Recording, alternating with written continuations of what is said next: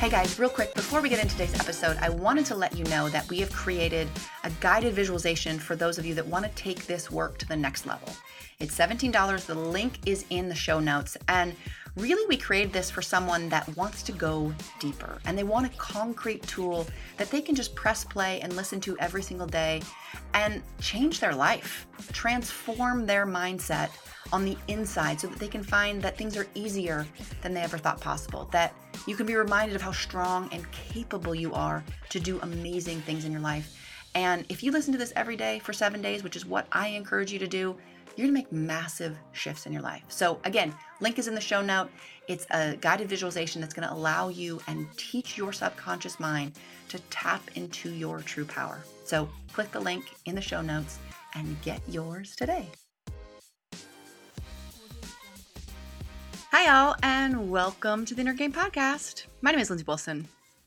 You know, I was thinking about sharing a little bit more behind the scenes with you guys. I've connected with some of you guys on Instagram, and you like seeing what I'm doing and what's going on in the house over here at the Wilson Nichols place, and I realized that I really like that too. I like to hear from you guys. I like to see what you guys are up to, so I thought I would just share one little tidbit from my life. Um, it's really a recommendation.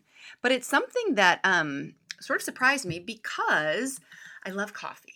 I am a total Seattle coffee snob. Yes, totally guilty of that. But I'm also highly sensitive to caffeine. So I can have like my morning espresso and then I'm done. Like if I have more than that, bad news bears. I'm like cleaning the whole house and everybody's irritated with me.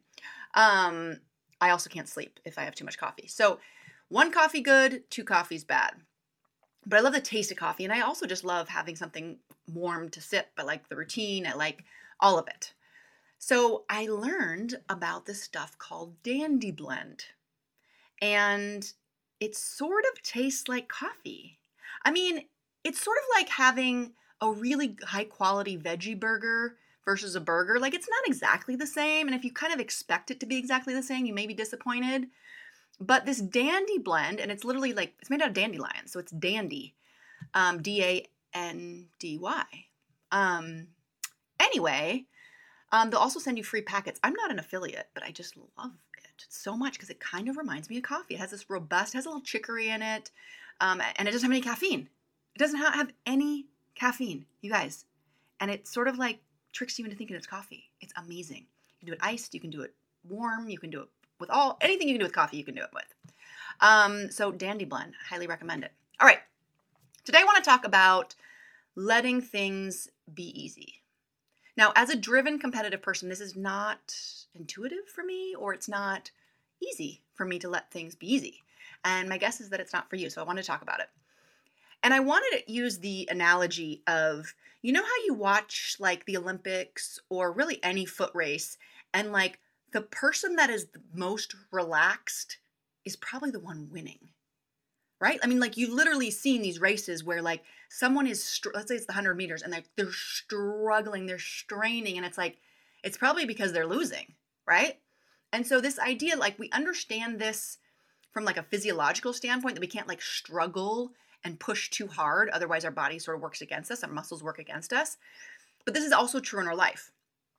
And again, I don't think that it comes natural to a lot of us because we think, well, if things need to get done, we just need to push. And if it's not working, then we just work harder. And I think that's a good instinct. I mean, that, you know, when you're a driven person, that works a little bit. But what we also know is that when we push too hard and we think that's always the solution, we get into trouble because our the quality of our work goes down. We stop seeing options. We get burnout, you know, there's all cascading uh, amount of things that happen, right? And so what I want to encourage you to do is practice this, right? Like it doesn't come necessarily naturally. It's something you have to sit down and practice. And that's why I go back to mindfulness and meditation and hypnosis and anything that gets you to be present. Um, and so I don't think we have to sit around and meditate all day. That's not the solution. But the solution is to find moments, you know, I always recommend ten minutes a day of journaling or breath work or visualizing your day because the quality of your work I mean, work is part of it, right? Like that's that's important. We do mindset and we do action. The quality of your work is determined ahead of time by what you don't do, what you're not bringing to the table. You're not bringing overwhelm and stress and frustration and jumbled thoughts. When you don't bring that to the table, your work improves. So it's sort of like trying to lift weights just constantly, right? Like you actually have to rest and let things be easy for your muscles to recover so they can do it again and do it better. So a lot of this, I think when I hear it myself, I'm like, yeah, I know, I should rest. I should make these easy. But it's in actuality, my challenge to you is to actually practice it, because we always think we need to get one more thing done.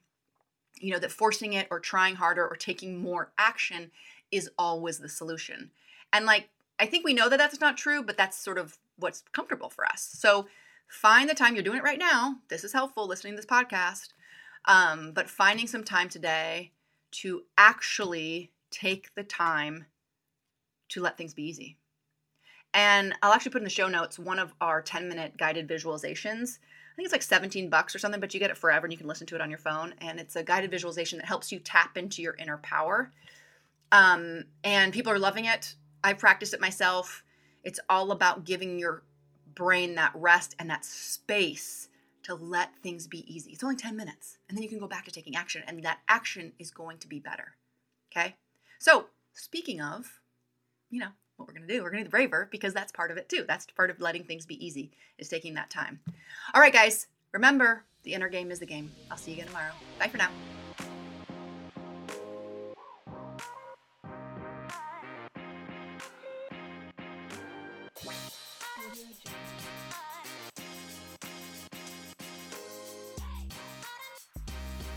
So now we're going to go through our mindset work. We call this the Braver here at Positive Performance. And essentially it is breathing, release, affirmations, visualization, and a reset word. So I will walk you through this. What I want you to do, if, if it's available to you, is to close your eyes. I want you to exhale, and then I want you to breathe in two, three, four, five, six. Be present in this moment and breathe out. And I want you to release everything you need to release in this moment. On that exhale and breathing in, two, three, four, five, six. Be present and release on that exhale. Nice and slow. Good. Breathing in, two, three, four, five, six. Be present and exhale. Two, three, four, five, six. Good. Breathing in, two, three, four, five, six. Be present and exhaling. And again, releasing whatever you need to release in this moment on that exhale. And last deep breath, breathing in, two, three, four, five, six. Be present and breathing out nice and slow on that last exhale. Keeping your eyes closed if that's available for you. If you're familiar